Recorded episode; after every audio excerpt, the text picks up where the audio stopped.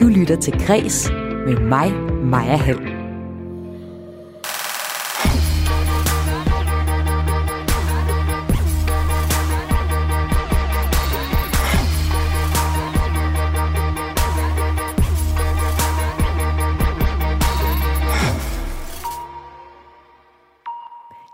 en række skandaler trækker Christian Gether sig fra posten som direktør for kunstmuseet Arken. Han har siddet der som chef i femogtyve år, næsten hele museets levetid. Og det er også i høj grad Gethers fortjeneste, at Arken er kommet på landkortet, både i Danmark og internationalt. Men hans afgang er også tegn på et tiltrængt paradigmeskifte inden for museumsledelse. Det mener museumsdirektør på Enigma, Jane Sandberg, som er første gæst her i dit daglige kulturprogram Kræs her på Radio fire. Et program, der også kommer til at handle om jazz.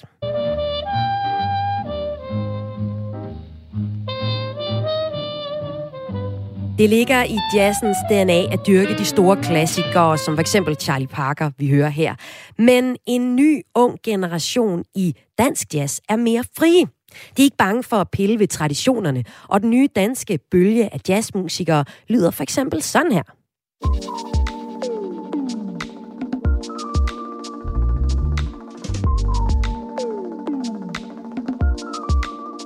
Også musiker Oilly Wallace er fra den nye generation af jazzmusikere, og han fortæller i dag i Kræs om sin egen udvikling fra at dyrke de store mestre til at gå sine egne veje. Og så ser jeg i dagens udgave af Kræs også nærmere på det kuldsejlede, men enormt dyre oplevelsescenter i Vestjylland, oplevelsescentret Naturkraft. Og til sidst i udsendelsen, så nørder jeg historien om Romeo og Julie, og det gør jeg i anledning af, at det i dag er premiere på endnu, endnu, endnu en opsætning af det klassiske Shakespeare-stykke. Jeg hedder Maja Hald. Velkommen til Kræs.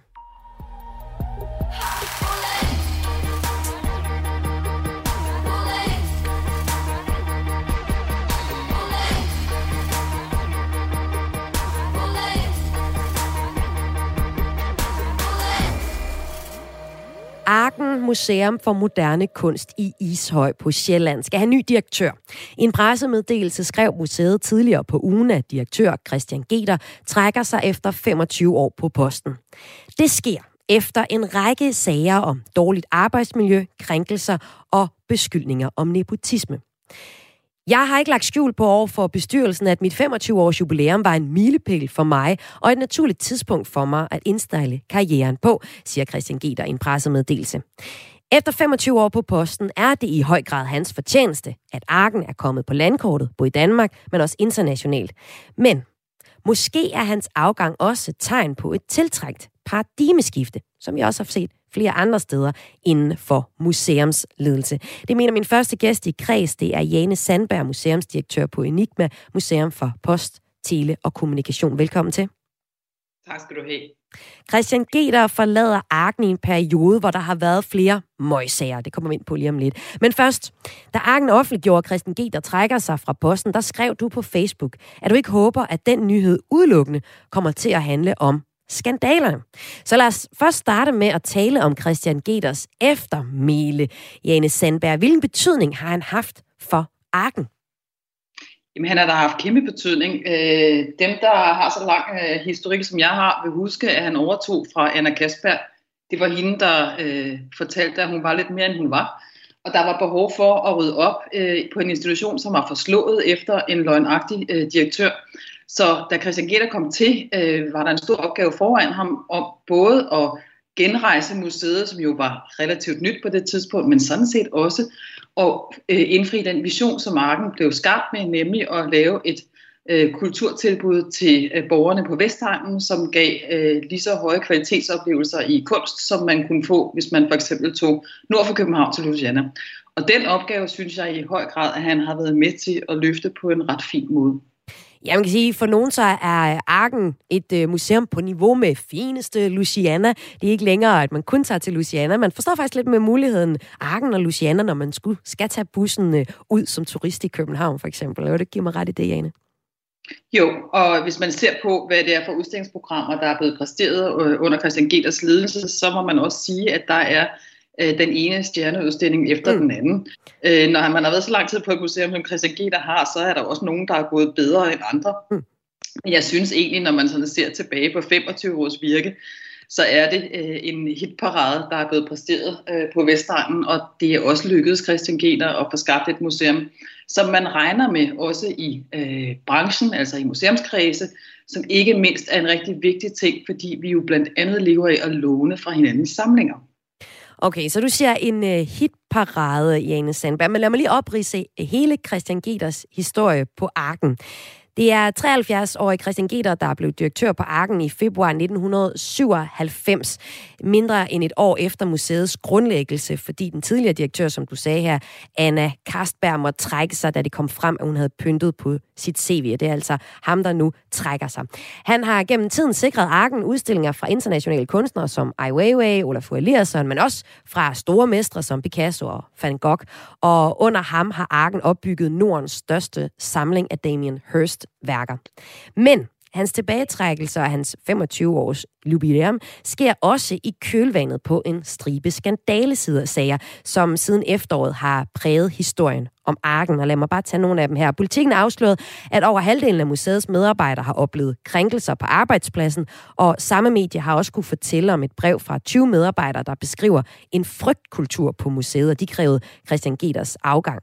Vi har også Jyllandsposten, der har dækket nogle sager. De har beskrevet, hvordan en leder på museet er trådt tilbage på baggrund af klager om trusler, manipulation og sexisme. Og i december, der kunne mediet også fortælle, hvordan Arken tilbage i to tusind og ni indgik en risikabel renteswap-aftale, der kostede museet fireogtyve års opsparet egenkapital og efterlod museet med et underskud på en million kroner. Og senest i sidste uge har Politiken beskrevet, at Christian Gether har indkøbt værker til museets samling fra sin egen søns galleri. Så der er altså også en masse nyere historier, der tilfører sig hele historien om Arken og altså også Christian Gethers eftermæle. Jane Sandberg, du er selv museumsdirektør. Hvad er det i dine øjne for en situation, Christian Gether efterlader Arken i nu?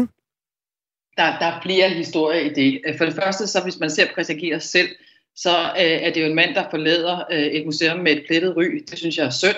Øh, det kunne han have undgået, hvis han havde trukket sig i tide, øh, og selvfølgelig også undgået øh, ved at øh, have styret sin øh, organisation på en anden måde, end det, der tilsyneladende er tilfældet. Det andet spor handler jo om, hvad det så er for et museum, der står tilbage, og nu i første omgang skal tiltrække en ny direktør. Jeg kunne godt være bekymret for, at det er et forslået, ikke bare personale, men sådan set også et museum med et forslået ry. Altså et museum, som vi lige nu, når vi taler om Arken, siger, nå, var det ikke det der sted, hvor der var noget med et forkert lån, eller var det ikke der, hvor folk var kede af at arbejde? Det synes jeg er vildt ærgerligt, fordi det, jeg bare selv har oplevet, er, at de sager i kulturlivet, som handler om dårlig ledelse, jo er nogle sager, der optager mange mennesker. Det er meget spektakulære sager. Det er jo ikke fordi, at kulturlivet er markant dårligere til at lede end så mange andre steder nødvendigvis. Der er også masser af møgsager i banker og forsikringsselskaber og alt muligt andet. Men kulturlivet har en særlig bevågenhed i offentligheden. Og derfor hører vi om de sager lige så snart de kommer. Og det er en stor opgave for en ny direktør på Arken at skulle løfte sig fri af det død, man lige nu sidder i. Og en ting er, at man selvfølgelig har et problem med en egenkapital, der nu er svundet ind til det rene ingenting. Men det andet er sådan set det problem på imagekontoen, mm. som gør, at øh, der skal laves et seriøst stykke arbejde for igen at vinde folks tillid til, at Arken er et sted, man har lyst til at besøge. Men Jane Sandberg, vil du så vurdere egentlig, som øh, en kollega i, i museumsverdenen, at øh, ledelsen eller bestyrelsen måske burde have presset Christian Gether til at trække sig tidligere på baggrund af de sager, der kom i, øh, i efteråret? Jeg synes, at presse nogen til noget som helst er en dårlig, øh, en dårlig måde at arbejde på. Opfordre kunne de også have gjort. Jeg, hvis jeg selv havde siddet i bestyrelsen, mm. så ville jeg øh, tidligere talt med min direktør, og spurgt til, om ikke tiden var ved at være moden. Også fordi, at, øh, og det tror jeg, jeg ville have taget virkelig, virkelig alvorligt, at vi har et personale, som gentagne gange gør opmærksom på, at der er noget, der er helt galt. Altså, der er noget, der ikke fungerer efter hensigten. Og når man, øh, kan jeg kunne læse mig til i, øh, jeg tror, der har været Politiken, øh, når man har spurgt Christian Gether til det her med dårlig trivsel blandt personalet, så synes jeg ikke, at hans udsagn vidner om, at det er noget, han har taget specielt alvorligt, før det ramte pressen, og det synes jeg, hvis jeg havde siddet i bestyrelsen, var et stort problem. Jane Sandberg, nu nævner du selv det her med, at der er bevågenhed, når nogle museumsdirektører eller nogen i kulturbranchen i det hele taget op i ledelsesniveau øh, træder ved siden af eller har nogle rigtige møgsager, som dem, jeg har nævnt op her. Øh, det er anden gang på relativt kort tid, at en museumsdirektør trækker sig efter skandaler tilbage i, i juni sidste år, måtte daværende direktør på A R O S, altså Aarhus Kunstmuseum, Erland Højersen, trækkes der, da der en intern konsulentundersøgelse også afsløret, afsløret dårligt arbejdsmiljø og krænkelser under hans ledelse. Og Jens Sandberg, du mener, at vi muligvis med de her to eksempler, som de seneste, er ved at se et paradigmeskift inden for museumsledelse. Hvad mener du med det, Jens Sandberg? Jeg tror og håber, at de her sager, som er, som du selv siger, meget spektakulære, betyder, at vi også i kulturverdenen begynder at arbejde på måder, som gør, at vi øh, tager sådan noget som arbejdsmiljø øh, endnu mere alvorligt, end vi måske har gjort. Det gælder selvfølgelig langt fra alle mine kollegaer. Der er masser, som har øh, arbejdspladser, der er velfungerende, hvorfor jeg er glad for at være.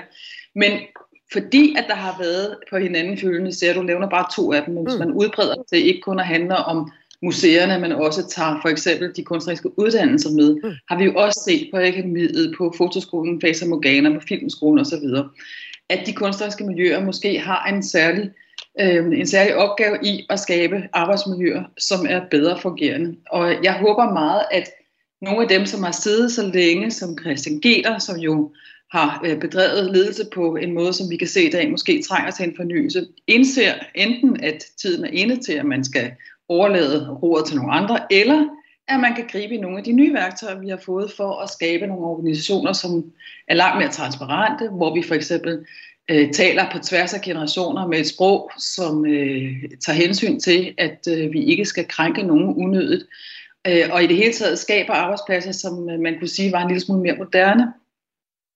Ja, men Jane Sandberg, en lille smule mere moderne, for man vil sige, altså krænkelser og dårlig arbejdsmiljø, det hører vel ikke sted, øh, altså det hører jo ikke sted nogen steder, og øh, altså det, det skal du klart til, til livs. Men, men jeg synes, det er interessant, det du siger med, at der er et paradigmeskifte også i forhold til den måde, som øh, direktørerne øh, skal være eller er på i fremtiden. Prøv lige at uddybe det, Jane Sandberg. Jeg tror, at, jeg tror, at bestyrelserne, i høj, som jo er ansættende myndighed, når det gælder en museumsdirektør, jeg tror, at bestyrelserne i højere grad vil efterspørge og få nogle personer ind, som har langt mere blik for, hvor vigtigt det er, at vi får lavet arbejdspladser, hvor det er rart at være, hvor man kan være øh, ligegyldigt, hvem man er, uden at føle sig øh, krænket, men også med en meget høj grad af transparens, og måske knap så hierarkiske. Vi har jo været vant til i museumsvæsenet, som jeg kender bedst, at have nogle ret hierarkiske systemer, altså en direktør på toppen af kransekagen, og så med nogle mellemledere, og så nogle længere nede i systemet. Og den måde, vi arbejder på, når vi laver udstillinger, er jo i virkeligheden langt mere tværfaglig. Jeg tror da selv, at jeg vil tænke, at det vil jeg da bruge øh, på nye måder, for netop at undgå, at man udsætter nogen unødigt, eller sætter nogen unødigt i situationer, som gør det øh, ubehageligt at gå på arbejde, og som gør, at folk bliver ked af det. Det er der ingen, der har tjent med. Og så øh, i, i en del af den, det her paradigmeskifte, som du håber på, der mener du også, at der er forskel på mandlige og kvindelige ledere, og, og ser det kærkommende, at der kommer flere kvinder ind på direktørgangene i øh, museumsverdenen, eller i det hele taget i, i kulturbranchen. Jeg må lige, lige frem det, jeg har sagt. Okay, det er i orden. Prøv lige at uddybe, hvad det, hvad det er, så er, du mener i forhold til det. Altså, det, det er jo en fuldstændig uvidenskabelig og kun personligt observeret pointe, men vi har i min egen branche, museumsverdenen, haft nogle øh, store mandlige K F A'er, som har siddet spidsen af institutioner, som vi andre på mange måder har set op til og lært af, men jo også øh, mennesker, som øh, øh, har haft et andet blik på ledelse. Mm. Og jævnt hvad jeg sagde før, måske har været lidt mere hierarkisk indstillet, men mm. også været glade for at tale om mit museum og øh, det der med at lave en, en institution, som er så synonym med toplederen. Det tror jeg, at kvinder gør i mindre grad. Det kan jeg i hvert fald notere mig, når jeg ser rundt omkring i mit nære øh, kollegamiljø, at der er forskel på, hvordan mænd og kvinder er gået til det, sådan historisk set, når jeg kigger tilbage. Jeg har trods alt været i branchen i tredive år. Jeg synes også, det er en forandring, jeg kan se med de yngre, altså mine yngre kollegaer, at det er slet ikke noget, der betyder noget for dem på samme måde. Det der med, at det er mit museum, og det er mig, der er frontfigur med navnsnævnelse. Nej, det er museet, der har frontfiguren, og vi andre er sådan set bare nogen, der er der for en stund, indtil der kommer nogle andre og tager over. Sådan lød det her fra museumsdirektør på Enigma Museum for Post, Tele og Kommunikation, Jane Sandberg. Tak fordi du var med i Kræs. Velkommen. Og Jane Sandberg var med her i dit daglige kulturprogram Kræs her på Radio fire til at tale om Christian Gether, der træder tilbage efter femogtyve år som direktør for Arken Museum for Moderne Kunst på Sjælland, og øh, om et muligt paradigmeskifte inden for museumsledelse. I pressemeddelelsen om Christian Gethers fratrædelse, der skriver museet, at han øh, bliver på posten, indtil der er fundet en afløser. Om lidt her i de daglige kulturprogram Kræs, der øh, kommer vi tilbage til et andet øh, skandaleramt kulturtilbud. Denne gang så går turen til Vestjylland. I tyve tyve, der åbnede et helt nyt, nybygget, lækkert oplevelsescenter i Ringkøbing-Skjern Kommune. Det hedder Naturkraft. Prisen var tre hundrede millioner kroner, og ambitionen var knap tre hundrede tusind årligt besøgende. Men her halvandet år efter åbningen har kun cirka halvdelen besøgt stedet i alt. Og det skyldes blandt andet, at man simpelthen har svært ved at gennemskue, altså som besøgende, hvad man kan opleve på centret. Det lyder det fra forsker i kulturoplevelser, Andreas Bonde Hansen, senere her i Kræs. Men først skal det handle om øh, en ny bølge inden for jazz herhjemme. Da, ligesom om, at jazzgenren generelt tidligere har dyrket klassikere, men en ny ung generation er ikke bange for at gøre op med konventionerne, og en ny bølge af unge jazzmusikere er på vej ind over landet. Og en af dem skal du møde nu her i Kræs. Du lytter til Kræs med mig, Maja Hald.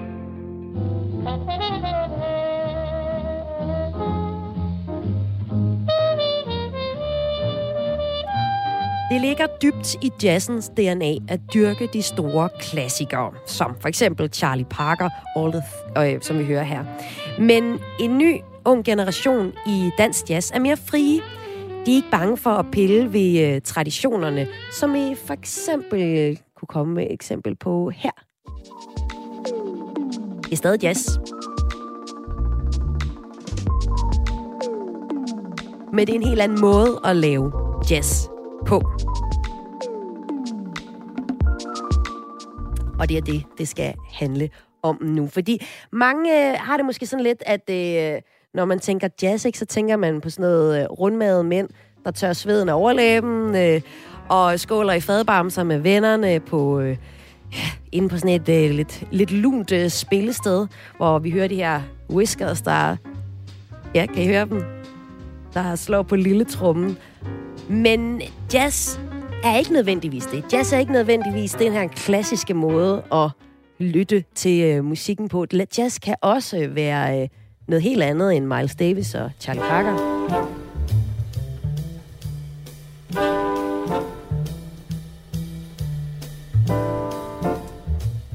Og det er en nybrud, vi skal tale om nu i Kræs. Der er nemlig ved at ske noget i Danmark. En ny generation af unge jazzmusikere er på vej frem. De blander genrer og går ikke så meget op i jazzens historie. En del af den unge generation kan du opleve lige nu på den landsdækkende jazzfestival Vinterjazz. Og om lidt taler jeg med vært på P otte Jazz, Niels Christian Cederberg, om tendensen i den unge bølge. Inden da skal vi høre fra en af de unge musikere, der er en del af den tendens. Han startede dog med klassikerne. Nu kan I her i Kræs sige velkommen til saxofonist Oilly Wallace, femogtyve år gammel. Velkommen til Kræs. Tusind tak.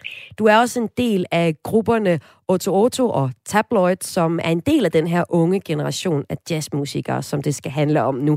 Men fra du var sådan cirka seksten til treogtyve år, så dyrkede du mere den traditionelle jazz. Hvilken type jazz spillede du øh, dengang, Oilly? Jamen, jeg spillede øh, altså det, man kalder bebop, som, eller det var i hvert fald det, jeg dyrkede meget, som var startede om, i omkring den femogfyrre.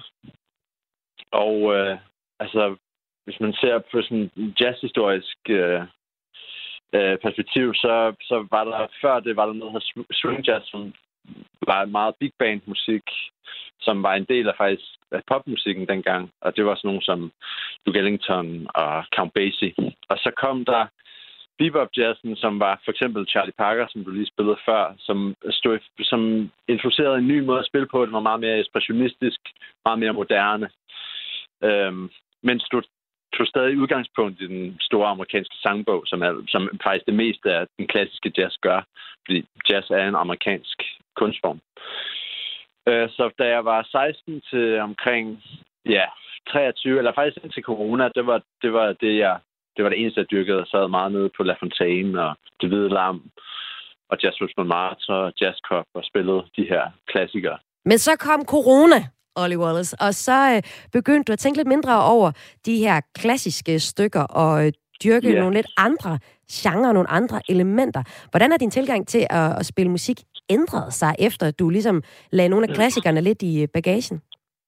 Jamen, jeg er ikke så genrebestemt, øh, hvis man kan sige sådan. Altså, jeg tror, at, at øh, jazz er et utroligt stort begreb. Altså, meget bredt. Og du kan faktisk godt kalde... Du kan faktisk kalde... Altså, der, altså der, du kan lave noget musik, og så kan du kalde det jazz, og så er det jazz, når du har kaldt det det. Øh, så du kan lave en... Du kan lave et stykke musik med bare én tone fra en violin, for eksempel, og så kan du kalde det jazz. Så det er jo også... Det er jo en kæmpe, det er jo kæmpe ting, altså. Der er også øh, en del musik med hip-hop-elementer, for eksempel, som også bliver kaldt jazz. Og, øhm, nu... og, det, der, og det, der skete i hvert fald for mig, var, at jeg begyndte at lytte til en masse anden musik. Jeg blev også... Jeg tror, jeg blev lidt træt af at, at spille de samme klassikere hele tiden, som jeg havde gjort i rigtig mange år. Øhm, og, øh, og ja, fik lyst til at skrive noget mere musik. Og når, fik lyst til at skrive noget ny musik, øh, som ikke var så bundet af, af de her meget traditionelle øh, former og greb. Og noget af den musik skal vi øh, høre lige om lidt, fordi øh, du er en del af den bølge, som øh, er ved at komme i Danmark med unge musikere, der prøver at lave, øh, ja, spille jazz på øh, en anden måde. Det vender vi tilbage til lidt senere, så Oilly Wallace, du bliver ja. bare hængende på telefonen her. Og i mellemtiden kan jeg jo så sige velkommen til Niels Christian Cederberg, der er vært på P otte Jazz. Velkommen til Kræs. Velkommen til, Niels Christian. Ja, tusind tak. Du siger så, at den nye generation ikke er bange for at pille ved konventionerne, som vi blandt andet får nogle eksempler på lige om lidt, og vi har også lige fået en lille smule af det fra Athletic Progression. Hvad er det overordnede, de unge musikere i Danmark gør anderledes end tidligere og andre generationer, Niels Christian? Altså, jeg tror, at jazzmusik har altid været i bevægelse. Det tror jeg ligger meget i sådan det overordnede begreb, når man mm. snakker om jazzmusik i det hele taget. Men, øh, men det, som jeg fornemmer, når jeg, altså jeg arbejder med det her i en hel del år efterhånden, det er, at der, der er en anden frigjorthed i dag, end jeg synes, der har været før. Altså, hvor man har været meget bevidst om de skuldre, man står på før i tiden, og skulle leve, måske leve lidt op til det, sådan underbevidst måske som musiker, så er der sådan en anden, mere fri tilgang til at spille musik, som måske kan kaldes jazz, og Oilly er selv inde på det, at der er mange ting, som bliver kaldt jazz, og ja. det er også fordi jazz er sådan et kompromisord på en eller anden måde, øhm, som dækker over en fællesbetegnelse for musik, hvor der bliver, hvor fokus er at improvisere, øhm, og, og derfor så kan en, en tone på en violin, som bliver lavet i øjeblikket, også kaldes for, for jazz. Øhm, men jeg, jeg føler, der er sådan en øh, overordnet set en, lidt en frigjorthed og en øh, en idé om, at, at musik ikke skal kategoriseres så, så stringent, og, og man ikke skal sådan hænge sig i, hvad andre har gjort, før man skal nærmere finde sin egen stemme i, i det. Og på øh, Vinterjazz, en festival, der er i gang i hele landet lige nu, der kan man så høre noget af den her bølge, og vi skal prøve at dykke lidt ned i, hvad, der egentlig, hvad den egentlig består af, fordi mm. du fremhæver tre tendenser eller retninger inden for øh, den bølge af unge jazzmusikere, som man kan høre i Danmark lige nu, blandt andet på Vinterjazz. Og også, altså... Selvom at, at, det, at, det er, at det er tre tendenser, vi skal bygge ned i nu, så er de egentlig ret forskellige, selvom de sådan overordnet set er bundet sammen med, at, at der taler om rytmisk og improviseret musik, men, mm. men ellers er de ret forskellige. Og lad os starte med det, som, øh, som den retning, det, man kunne kalde skandinavisk jazz, der er præget af en inderlig og melankolsk tone, fremhæver du, er måske mest kendt er duoen Bremer McCoy, og til dette års jazz, eller vinterjazz, der spiller også gruppen Valfugl flere koncerter rundt om i landet, og de er også et eksempel på det. Her mm. kan vi for eksempel høre sommer-eufori.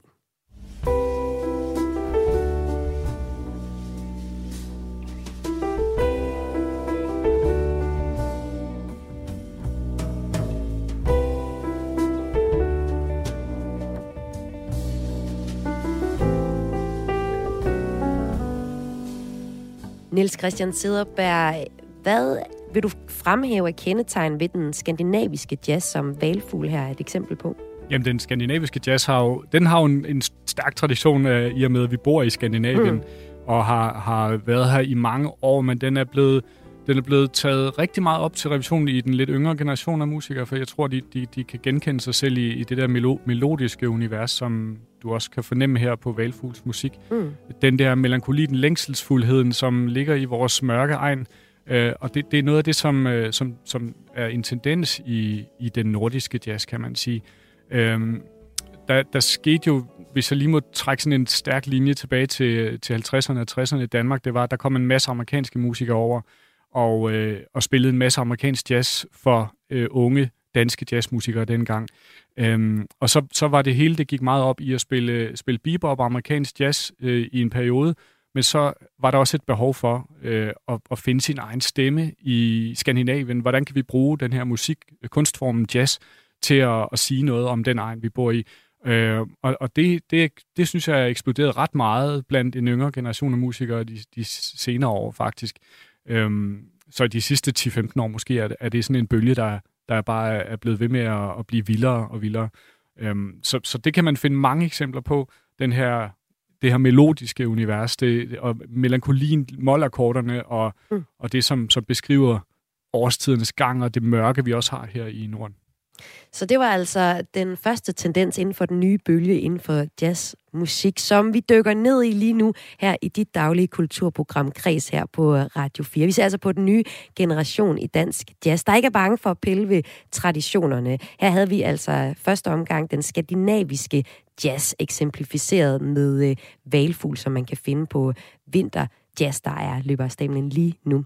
Den næste retning, den øh, går man måske give overskriften moderne Eller, eller moderne elementer i traditionelle stykker. Det er en, en retning, hvor øh, man bevarer traditionerne, men tilføjer så altså nogle moderne elementer. Og her kan vi jo så trække dig med ind igen, Oilly Wallace, fordi det gør I blandt andet i gruppen Otto Otto. Og vi kan lige øh, høre en bid fra jeres nummer, der hedder Clarified Butter.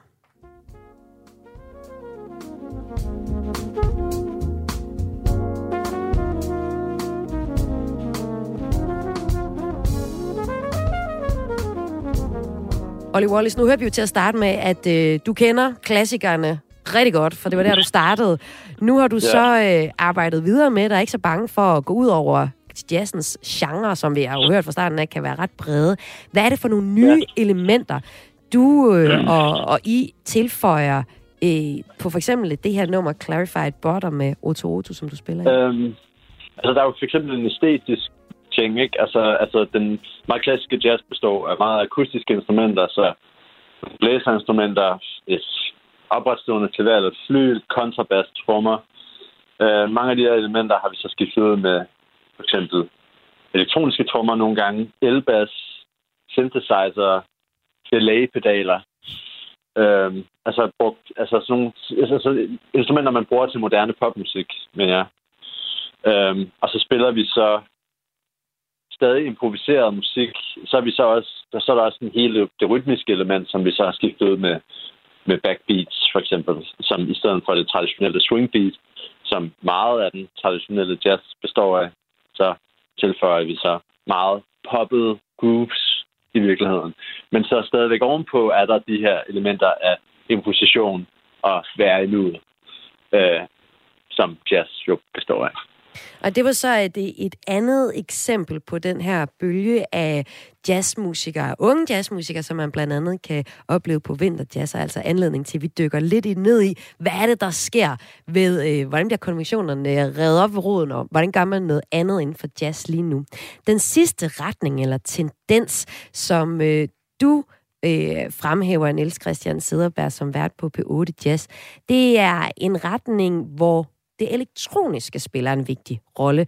Det ses, har du også fremhævet i faktisk byer som Chicago og London. Og herhjemme, så kan man finde navne som Astrid Engberg og også gruppen Athletic Progression, som jeg spillede lidt af til at starte med, men vi får lidt mere, fordi her, her er vi virkelig længere væk fra jazz, end vi har været i nogle af de andre eksempler. Eller klassisk jazz, hvad man skal sige.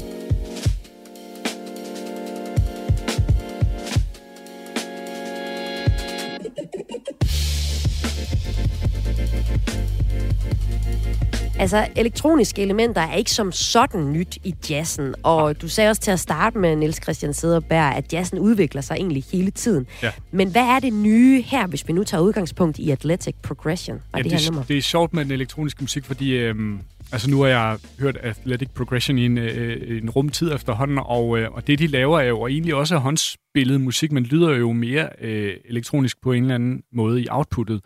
Øhm, det, som, øh, det som der måske, fordi elektronisk jazz, hvis man, nu står jeg og laver gåseøjne her i radioen, mm. øhm, var jo også fremherskende i slutningen af halvfemserne, starten af nullerne. Der var det bare lidt mere firkantet. Altså, der var lavet et elektronisk beat, som man stod og spillede til, hvor, øh, hvor det nybrud, der er kommet i dag, som blandt andet er med inspiration fra den, øh, den engelske klubscene, øh, er mere sådan en integreret del af musikken, altså beatet bliver spillet i hånden stadigvæk, selvom det lyder som øh, elektroniske trommer for eksempel, eller der er sat nogle effekter på tingene.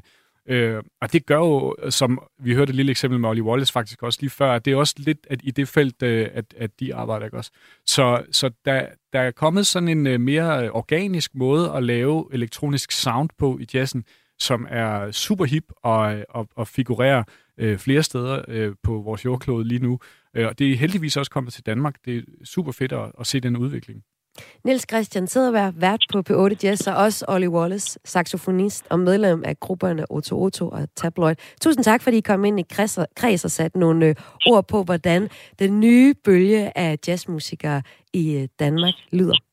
Det var så lidt. Det var så lidt. Og det gjorde vi altså i Kræs i dag i anledningen af, at den landsdækkende jazzfestival Vinterjazz er i gang lige nu og løber frem til den syvogtyvende februar. Her kan du altså opleve nogle af de kunstnere, jeg har spillet her. Athletic Progression, Otto Otto og også øh, spillet, vi spillede også en øh, smule Valfugl. Og nogle af dem kan du altså finde på Vinterjazz. Og ellers kan du finde på din Spotify. Om lidt, så skal vi her i dit daglige kulturprogram Kræs her på Radio fire nørde Romeo og Julie. Og det skal vi i anledning af, at endnu, endnu, endnu, endnu en ny opsætning af det klassiske stykke har premiere i dag.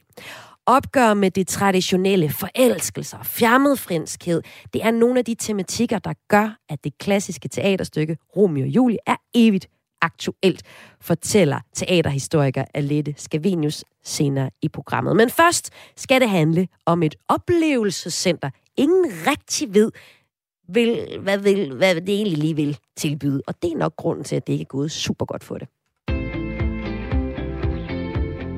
Du lytter til Kræs med mig, Maja Hald. Næsten, ikke alt, men næsten alt er gået skævt for oplevelsescentret Naturkraft ved Ringkøbing, der åbnede for to år siden. Det var ellers et projekt til tre hundrede millioner kroner, der skulle give familier. Jeg kan huske, de fortalte om det her i, i Kræs. De skulle give dem fede oplevelser med den vestjyske natur, og på hjemmesiden, der lover jo centret også stadig, at hele familien kan iagttage, prøve og forstå naturens fascinerende kræfter. Men centret har oplevet langt lavere besøgstal end forventet. I øjeblikket er det lukket, og nu stopper direktøren på centret også. Det bliver Mette Bjerg Jensen, der bliver ny direktør, og så altså skal sætte skik på centret, som hun vil gøre til et museum. Og det taler jeg med hende om lige om et øjeblik. Men først skal vi se på, hvorfor det er gået så galt for det her store prestigeprojekt i Vestjylland. Og det har min kollega Esben Lund talt med ekspert i kulturoplevelser og turisme, Andreas Bonde Hansen, om. Og han peger på, at markedet for centre, kulturoplevelsescentre er mættet. Så hvis et center som Naturkraft skal skille sig ud, så skal det være meget klart, hvad det er, man kan opleve der. Altså, der er to fuldstændig klare parametre, som i hvert fald, når det er turistbesøgende, vi taler om, for der er forskel på, når det er turister og lokale. Men når det er turistbesøgende, så er der to fuldstændig klare parametre, øh, der, der er på spil. Det første, det er gennemskuelighed.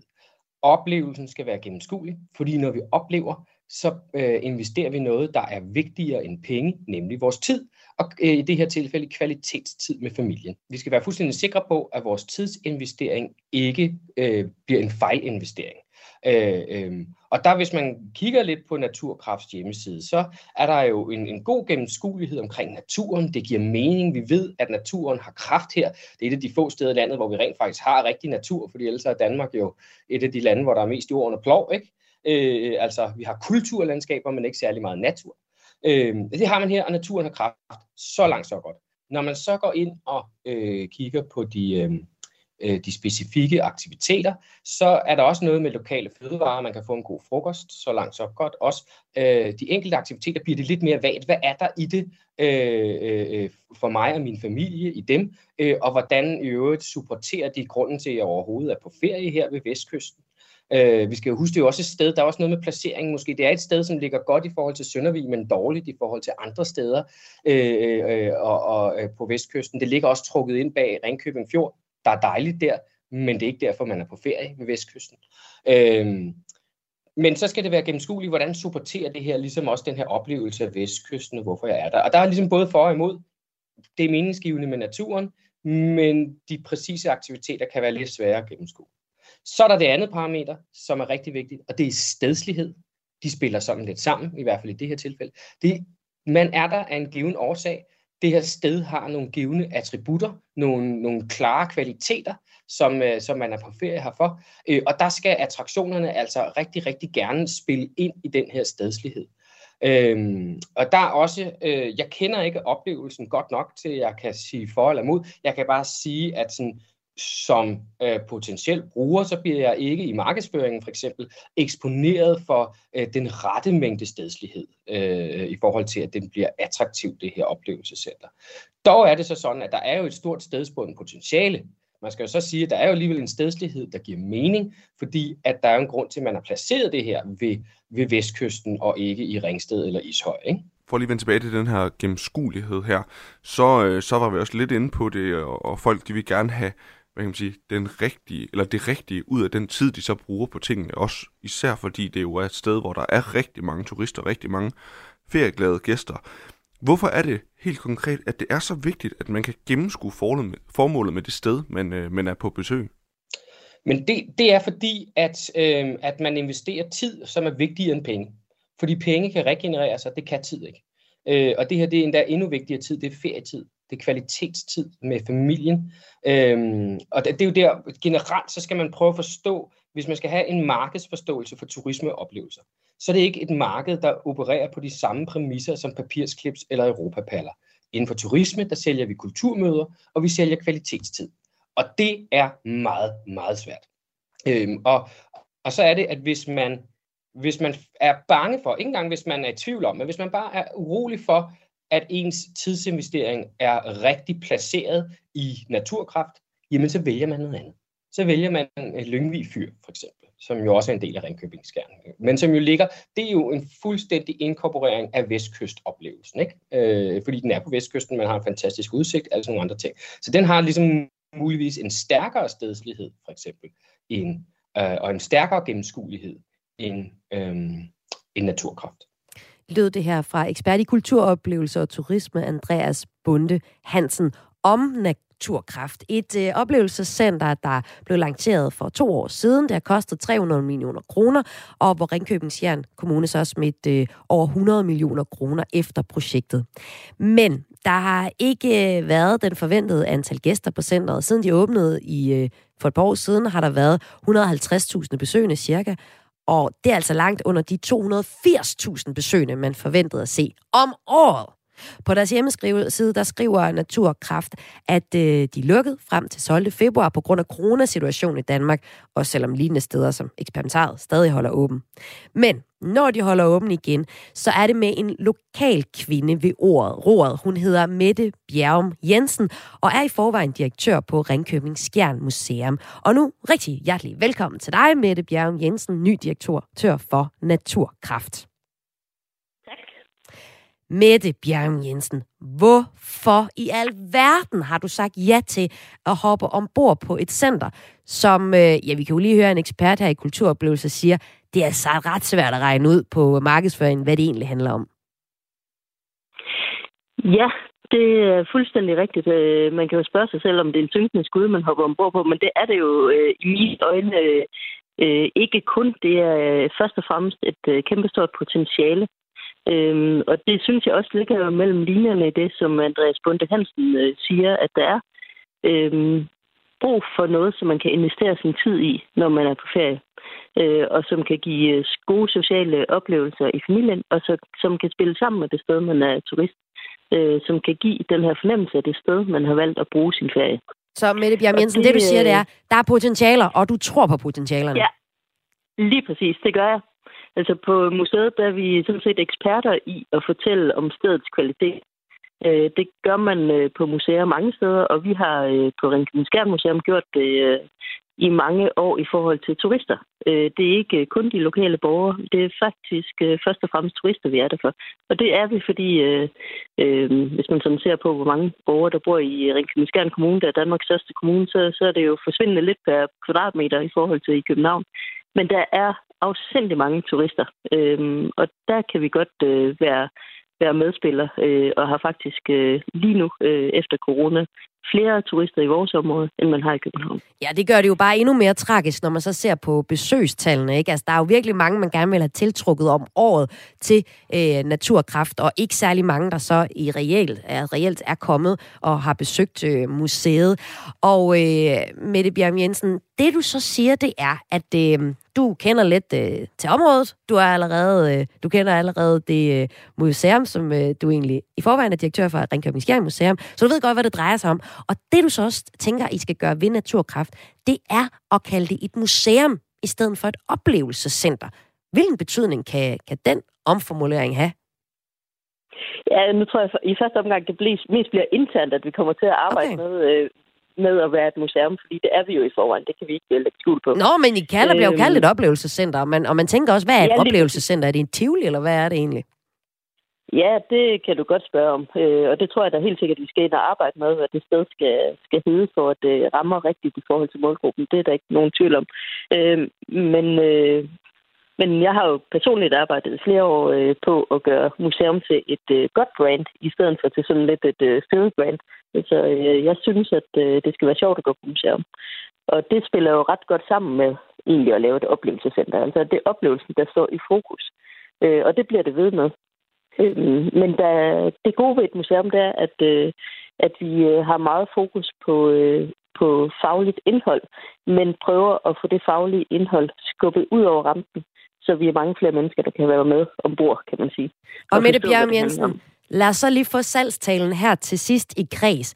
Hvad er det, vi kan komme til at opleve på Naturkraft, når du sidder ved roret, og det bare kommer til at være styr på det?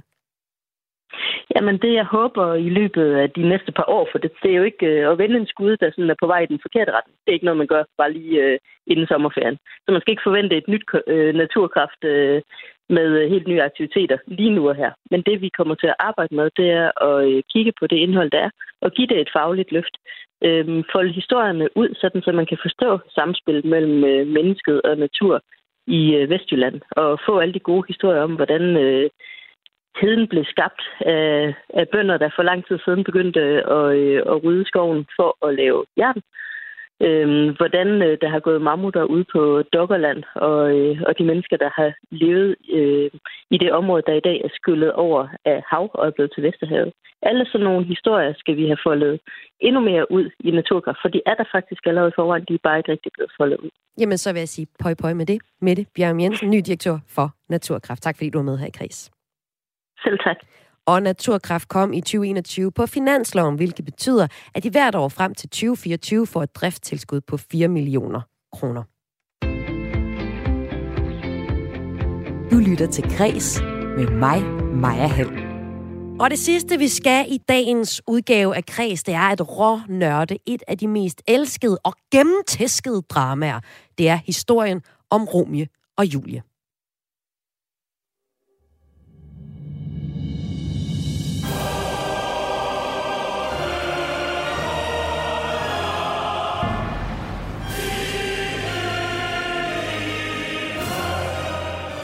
Vores scene er Veronas skønne stad. Vi skildrer her to stolte adelssætter, der fejder med gammelt og arvet had. De udgød borgers blod i borgertrætter. At disse fjenders skæbnes vangre rod udsprang to elskende, der måtte stride.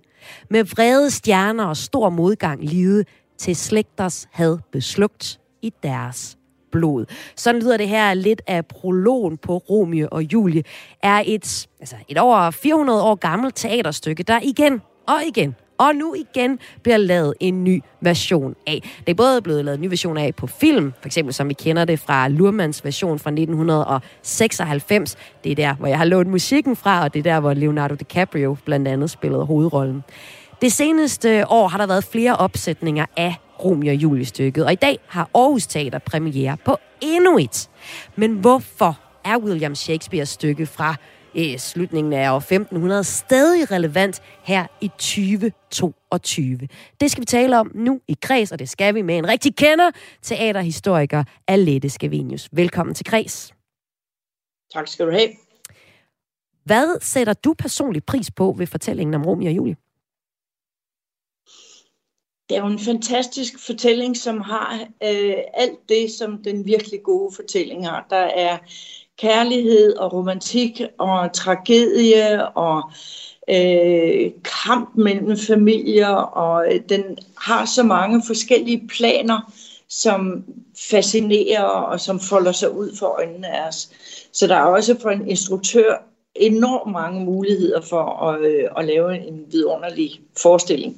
Og det er også et urdrama, har man lyst til at kalde det, ikke, som er blevet genopsat på mange forskellige måder. Og det skal vi dykke ned i nu. Vi skal dykke ned i nogle af de forskellige måder, det er blevet fortolket på. Og hvis vi bare lige skal riste op, ikke? Du siger, den har virkelig alle de gode elementer. Den handler om kærlighed, ære, hævntørst. Altså sådan øh, lidt kort kan man sige, at plottet det er to unge elskende, hvis dødsfald i sidste ende forener deres stridende familier. Og vi er, som jeg indledningsvis sagde her, vi er i Verona i Italien, hvor vi har de her to familier, der er arvefjender. Den ene families søn, det er Romeo, han lader sig overtale til at snige til en, en fest i fjendens families hus, hvor han så møder Julie. Og det er kærlighed ved første blik. De to, de gifter sig i alt for øh, halv hemmelighed. Og så vender lykken, og dramaet begynder, og der er en masse roderi frem og tilbage. Julies forældre vil for eksempel gifte hende væk, og det gør så, at hun i desperation får hjælp til at udtænke en plan, der skal sikre hende, at hun kan blive sammen med Romeo. Planen går ud på, at hun drikker en drik, der sender hende i koma, sådan at folk tror, hun er død, og så skal Romeo finde hende i hendes grav. Men Romeo får ikke planen at vide, og derfor tror han så også, at hun er død, og det giver så den tragiske slutning, hvor han, er spoiler alert, først drikker en gift for så at dø sammen med hende, og da hun så vågner op der, at det her, at han er død, ja, så drikker hun også gift. Og det eneste lykkelige ved den her historie er egentlig, at de to familier, de bliver forenet i sorg og beslutter at gøre ende på deres øh, fjendskab. Alette Scavenius, historien om de her to håbløst forelskede, Romeo og Julie, øh, som kommer fra hver deres familie og ikke kan få hinanden, er en klassisk historie. Hvorfor er det, den har relevans i dag, hvor den jo bliver sat op? Jeg kan nævne tre gange bare inden for de sidste tolv måneder. Jamen, du kan sige, at uh, netop de ting, du lister op her, kampen mellem to familier, som jo ikke bare er en kamp mellem to familier, det kan være kampe mellem øh, to grupperinger. Vi har det jo i Danmark. Bandekrig, de render og myrder hinanden ude på Vesterbro, øh, fuldstændig som de gjorde i Verona i femtenhundredetallet. Øh, og det kan være øh, kampe, som ingen ved i virkeligheden, hvordan er opstået. Øh, der er jo ingen af de to familier, der reelt kan huske, hvad der er sket. Men det er bare det, der sker, den uforsonlighed, der kan opstå imellem mennesker. Så det er jo en vinkel på det. En anden vinkel på det er jo også, at øh, vi har den gamle tid, hvor Julie bliver øh, lovet bort til grev Paris, fordi han er fin, og han har penge, eller, eller i hvert fald så er han bare fin, og hun har penge. Mm. Øh, men det er et match, som øh, passer dem begge, begge familier vældig godt. Øh, men det er et, øh, et fornuftægteskab, som ikke har noget med følelser at gøre. Mm. Og så har vi den lille Julie der, som bliver så håbløst forelsket i Romeo, og der har vi så kampen mellem fornuften og følelsen, mellem den gamle tid, for hvem det at blive gift bort var en fuldstændig naturlig og, og rigtig ting at gøre, fordi det var jo vigtigt, at de her familier de kunne øh, fortsætte. Øh, og så den nye tid, hvor det er følelserne, der taler, det er følelserne, der vinder. Så du kan godt se, at der er mange måder at gøre det på, og det har de jo altså gjort i, igennem tiderne på virkelig, virkelig mange forskellige måder. Og den er jo blevet spillet i korperbukser, på papkasser mm-hmm. og øh, i renaissanceudstyr og på motorcykler og øh, altså hele vejen rundt. Ja, man kan sige, at der er nogle forskellige grader af fortolkning. Først så er der ligesom Øh den fortolkning, hvor man, eller, hvor man faktisk tager øh, råmanuskriptet og tager det sådan meget en til en fra, fra det originale William Shakespeare-manuskript, så er der, hvor man begynder at fortolke lidt i historien, ikke? Og så er der så også mm. den totale refortolkning af stykket, hvor man kan nævne, øh, for, øh, ja, der kunne man øh, eksempel øh, nævne West Side Story, som vi også har set øh, senest en opsætning af. Men hvis vi nu lige starter med, hvor man ikke gør så meget ved det, men egentlig beholder den rå historie, så er det det, man gør på Aarhus Teaters udgave, der er premiere i dag. Der har man valgt at være meget tekstnær og tro mod det originale manus, men så at lave moderne musik, kunne man kalde det, til forestillingen. Mm. Her har man fået Elias yeah. Rønnenfeldt fra punkgruppen Iceage til at være med til at lave mm-hmm. musikken. Yeah. Yeah.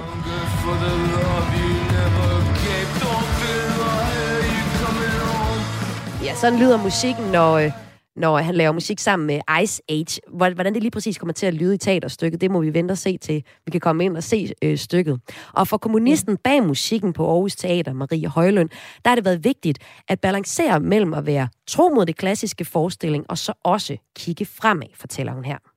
For mig handler det om, at, at øh, musikken skal afspejle øh, den virkelighed, som vi har i dag, men også, at der er nogle følelser, som man jo også har haft for, for tre hundrede år siden, fire hundrede år siden, fem hundrede år siden og helt tilbage, nemlig sådan noget som forelskelse. Øh, og det er jo det, der gør det universelt på en eller anden måde. Det er jo, at lidt ligesom musik, så øh, kan det noget andet end, end sproget øh, i sig selv. Det kan ligesom på en eller anden måde udtrykke noget af det, som, som vi deler både på tværs øh, af verden, men også på tværs af tiden. Og grunden til, at hun har valgt lige præcis øh, at få forsangeren for det danske punkband Iceage, Elias Rønnenfeldt, til at være med på nogle af numrene, det er fordi, at hun ser, at Elias er en moderne udgave af Romeo.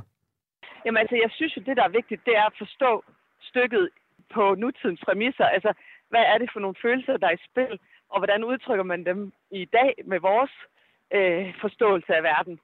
Og øh, der synes jeg jo, at Elias er øh, en af dem, eller Iceage er, et band, som for mig er sådan nogen, jeg går til, når jeg har brug for, og vi bruger musikken til at spejle os i, i høj grad til at spejle nogle af de modsætningsfyldte følelser, som man har i den verden, vi jo lever i i dag. Så jeg synes, det er mega vigtigt at, og, hvad kan man sige, tænke det med sådan klassikere med nutidens forståelse. Lød det her fra Marie Højlund, der er komponisten bag den opsætning af musikken, at på den opsætning, som Aarhus Teater har premiere på i dag, er Romeo og Julie, som altså er det, vi taler om i, i Kræs i dag, sammen med teaterhistoriker Alette Scavenius. Og så her, der har man jo ikke gjort så meget andet end, at, eller faktisk nok også en del, men det er musikken, der ligesom er der, hvor man har drejet lidt på noget. Der er også andre steder, hvor man har drejet på endnu mere.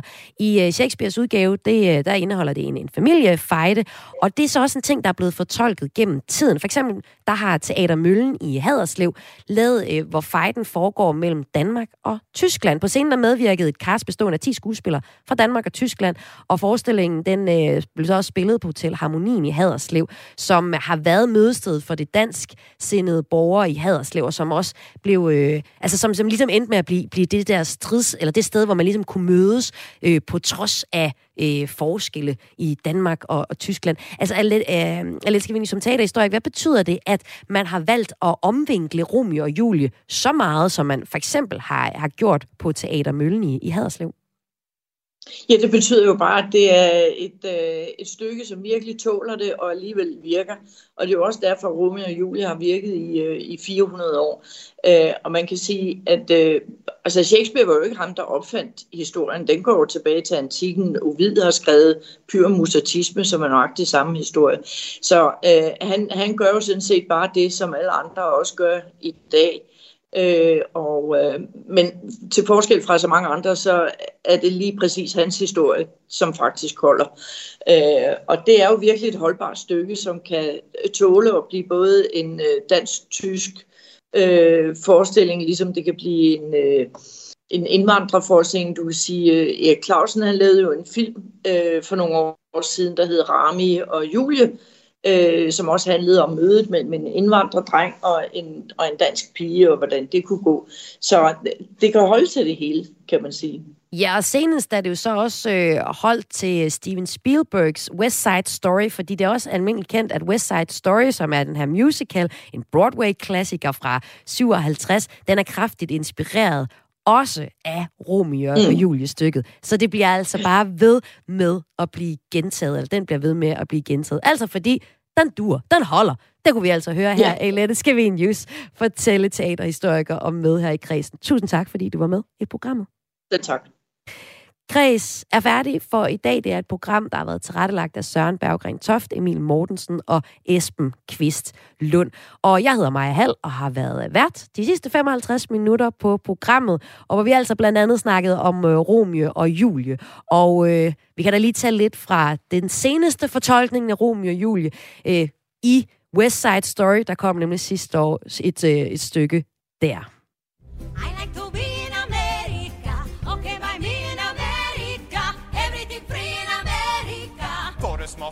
America.